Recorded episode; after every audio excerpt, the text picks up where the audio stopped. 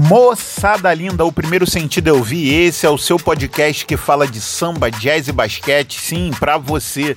E hoje eu vou falar um pouco sobre play-in. O play-in vai ser tipo um mata-mata que a N B A quer fazer entre o sétimo e o décimo de cada conferência. Eles vão disputar a vaga, tipo mata-mata, sabe como é que é, né? Vai ser isso resolvido entre o dia dezoito e vinte e um de maio e espero que isso seja só mais uma coisa maravilhosa para dar aquela fervura, para aquecer os corações de cada jogador e que o gosto do título fique mais aparente no paladar de cada um. Olha só, chamei alguns entendidos de basquete aqui para falar sobre play-in, para falar sobre a ótica deles, do que, que eles acham sobre basquete, play-in, essas coisas todas. Se liga aí, ouça só. Eu sou Arthur Santiago e eu tenho sete anos. Basquete pra mim é simplesmente você tentar enterrar uma bola em uma cesta que está completamente rasgada para simplesmente a bola cair na cesta e cair direto até o chão. Falou!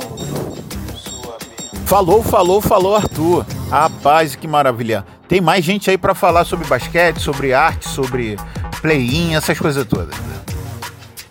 Olá, sou Maria Eduarda Ribas Valentim, eu tenho sete anos. Basquete, pra mim, é muito simples. É só pegar uma bola e jogar em uma cesta que tá furada.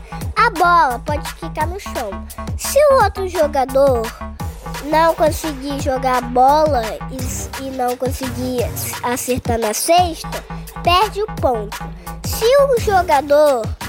Se o jogador... colocar e a bola quicar, ganha um ponto. Tchau! Perfeita a explicação de Maria Eduarda, perfeita! É, Maria Eduarda, ela falou e disse tudinho. É, tem mais um aí, produção? Tem mais um aí?